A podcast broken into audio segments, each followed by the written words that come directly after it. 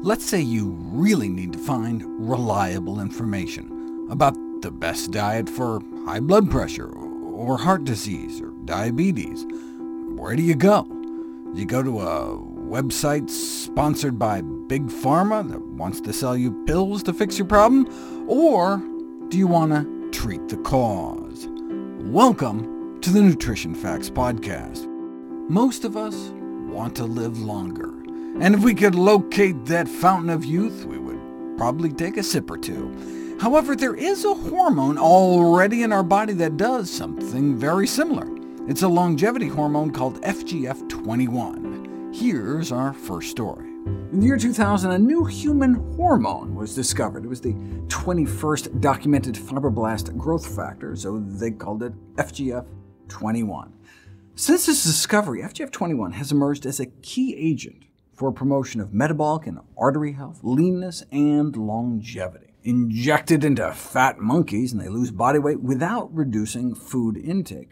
And not just a little, a 27% drop in body fat eating the same amount.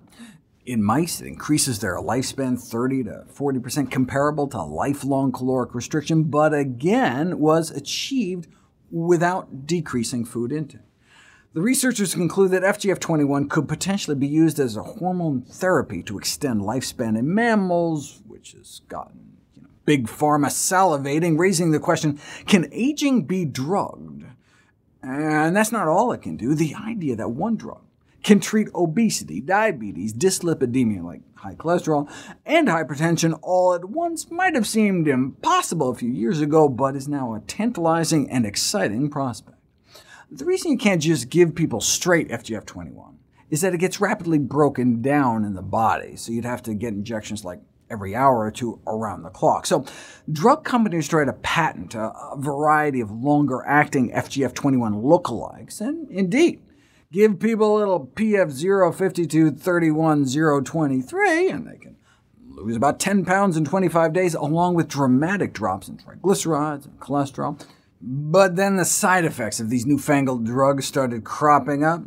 OK, so hey, what about this? We package the FGF21 gene into a virus, and then inject the virus and have it like stitch extra FGF21 genes into our DNA, or you can just lace on your running shoes. Right? Exercise boosts FGF21 levels, which may in fact be one of the reasons exercise is so good for us. Which works better, though? Aerobic exercise, eight weeks of running training, or resistance exercise, eight weeks of weights? The answer is both, but the resistance exercise edged out the running, a 42% increase in FGF21 versus a 25% increase in the aerobic exercise group. OK, but what can we do with food? Yeah, you could try engineering and injecting it, but wouldn't it be easier to just stimulate our own endogenous natural production through diet? One way is through no diet at all. You may have noticed it's been dubbed the starvation hormone. That's because fasting induces FGF21, but not just a day or two. Physiologically, FGF21 expression is markedly increased in response to fasting, starvation, but Unlike mice, which show an increase after just six hours of fasting, humans don't get a notable surge in FGF21 until after a week. Right? Fasting can quadruple FGF21, but it takes 10 days of fasting, which is you know, the very poster child of an unsustainable eating pattern. So, how can you get the benefits without the starvation? Uh, might a ketogenic diet be able to mimic the fast? Nope keto diets don't work. In fact, keep it up for a few months and you can actually get a significant decline in levels.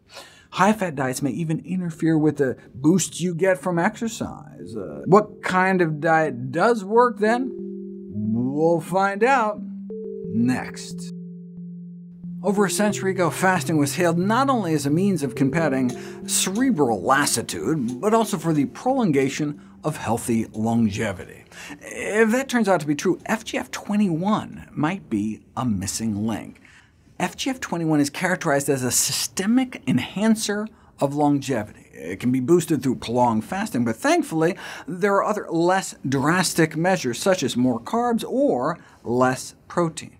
Uh, give people lots of starchy foods, and you can shoot up FGF21 levels. The healthiest sources would likely be whole grains and beans, since butyrate appears to boost FGF21 too, and we get that from fiber. That's one of the things our good gut bugs make from fiber-rich foods.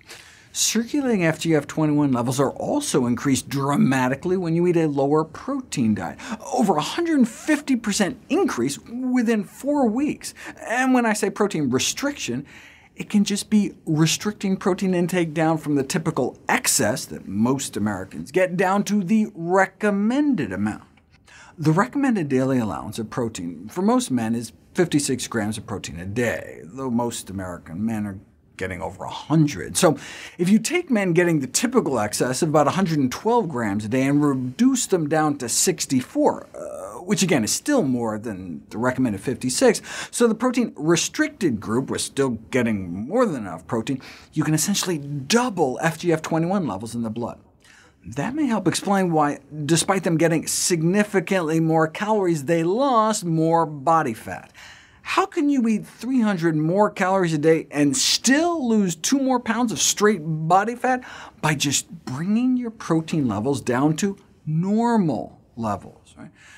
Who hasn't fantasized about a diet that allows ingestion of excess calories that are burned off effortlessly by ramping up fat burning? So you know, maybe we should play down protein to play up metabolism, thanks to FGF21 even just a quite modest protein restriction regimen, down to the recommended levels, may have significant clinical benefits.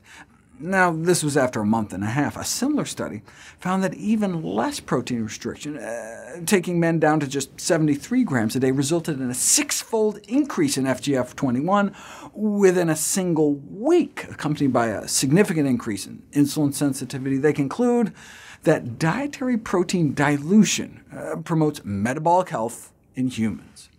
Evidence suggesting that a lower protein intake is positively associated with increased health, survival, and insulin sensitivity has continued to mount, but we weren't sure exactly how, but maybe FGF21 provides an explanation. Interestingly, studies were feeding people 9% calories from protein, which is about what the Okinawans were getting when they were one of the healthiest, longest-living populations in the world.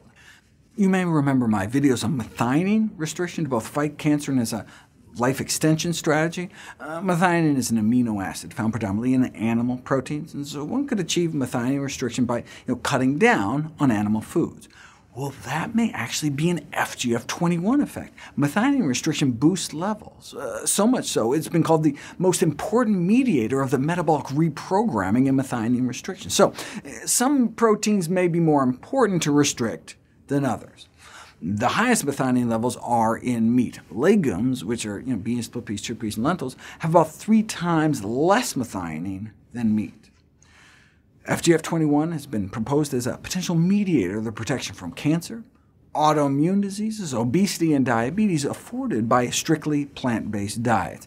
Maybe that's one of the reasons that whole food plant-based diets have been shown to have such extraordinary results. Yeah, take Dr. Esselstyn's work, for example, right, showing that the number one killer of men and women can be largely halted or reversed, and risk of heart attack almost eliminated with the help of a whole food, low-fat vegan diet. This benefit can't be attributed solely to cholesterol reduction, as we have these new powerful cholesterol-lowering drugs now that can force cholesterol levels as low as healthy eaters, but appear to have less effect. So the market benefits reported by Esselstyn uh, evidently reflect a variety of protective mechanisms associated with a whole food plant-based diet, and FGF21 may be one of those mechanisms. So it's not just the fat and cholesterol, but the quality and quantity of protein that may also be playing a role. But there's never been a study to see whether vegans do indeed have higher levels of FGF21 until now. I'm glad I didn't just pass on the study based on the title. In addition to studying New Zealand obese mice, they investigated the circulating FGF21 levels among those eating plant-based, and then put it to the test by removing meat from other people's diets to see if FGF21 would go up. And FGF21 levels were markedly higher in vegan humans compared to omnivores, and they went up when the omnivores were switched to vegetarian diets after just four days. And not just a little. FGF21 levels increased by 232%, just four days free of meat. Bottom line, is that you know, the various fasting approaches are likely to have limited efficacy, particularly on aging and conditions other than obesity, unless combined with high nourishment diets, such as the moderate calorie intake, uh, mostly plant-based Mediterranean or Okinawa low-protein diets, by which they mean the recommended amount of protein. We would love it if you could share with us your stories about reinventing your health through evidence-based nutrition. Go to nutritionfacts.org slash testimonials. We may share it on our social media to help inspire others. To see any graphs, charts, graphics, images, or studies mentioned here, please go to the Nutrition Facts Podcast landing page. There you'll find all the detailed information you need, plus links to all the sources we cite for each of these topics. For a timely text on the pathogens that cause pandemics, you can order the ebook, audiobook, or hard copy of my last book, How to Survive a Pandemic. For recipes, check out my second-to-last book, my How Not to Diet cookbook. It's beautifully designed with more than 100 recipes for delicious and nutritious meals. And all the proceeds I receive from the sales of all my books goes to charity.